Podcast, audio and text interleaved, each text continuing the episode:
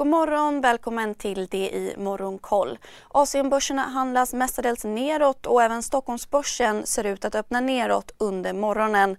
Bopriserna i Sverige fortsatte ner i maj enligt nya siffror från Valueguard. Bostadsrättspriserna föll drygt 2% och villapriserna drygt 1% Priserna föll som mest i Stockholm där både borätterna och villapriserna tappade drygt 3 och priserna har fortsatt ner under första halvan av juni. I Stockholm och Göteborg föll bostadsrättspriserna mellan 3 och 4% jämfört med i maj. I Asien stiger Tokyobörsen svagt, Shenzhenbörsen och Shanghaibörsen backar en halv procent och Hongkongbörsen faller en och en halv procent. E-handelsjätten Alibaba och deras dotterbolag Ant planerar för mindre samarbeten mellan bolagen, en effekt av Kinas regleringar mot techsektorn, rapporterar Reuters. Alibabas aktie backar drygt 2 procent i USA studsade börserna upp igår efter förra veckans nedgångar och efter att ha haft helgstängt på måndagen.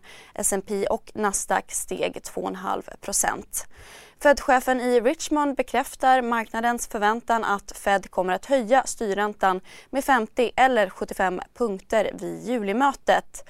Powell talar senare i eftermiddag inför kongressen. Elbilstillverkaren Tesla rusade över 9% efter att vd Elon Musk presenterat mer detaljer kring de nedskärningar som bolaget väntas göra. Bland annat ska Tesla minska fatt... Vi är specialister på det vi gör, precis som du. Därför försäkrar vi på Swedea bara småföretag, som ditt. För oss är små företag alltid större än stora och vår företagsförsäkring anpassar sig helt efter firmans förutsättningar. Gå in på swedea.se företag och jämför själv. anställda med runt 10% och öka antalet timanställda. Vidare gick energisektorn starkt med flera oljebolag i toppen. Exxon och Chevron steg runt 6 respektive 4% Idag faller oljepriset dock tillbaka. Brentoljan backar drygt 3% och handlas nu för 110 dollar fatet.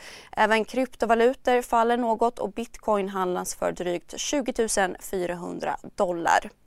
Och på tal om kryptovalutor så har det svensklistade kryptobolaget Coinshares beslutat om att återköpa aktier för upp till 25 miljoner kronor.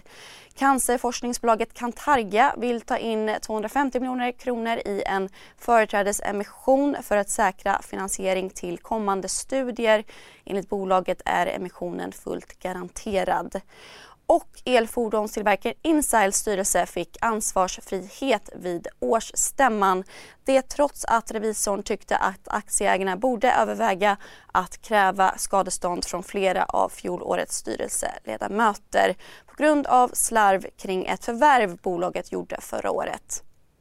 Idag kommer domen i Fingerprint-målet om misstänkta insiderbrott av bolagets ordförande Johan Karlström sju år efter åtalet. Vidare har Volvo kapitalmarknadsdag idag och så får vi siffror på arbetslösheten i Sverige av SCB. Dessutom brittisk inflation och såklart Börsmorgon som vanligt 8.45.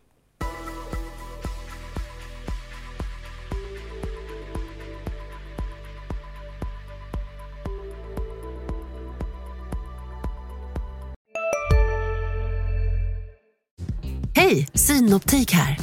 Så här års är det extra viktigt att du skyddar dina ögon mot solens skadliga strålar. Därför får du just nu 50% på ett par solglasögon i din styrka när du köper glasögon hos oss på Synoptik. Boka tid och läs mer på synoptik.se. Välkommen! CSRD, ännu en förkortning som väcker känslor hos företagare. Men lugn, våra rådgivare här på PWC har koll på det som din verksamhet berörs av. Från hållbarhetslösningar och nya regelverk till affärsutveckling och ansvarsfulla AI-strategier.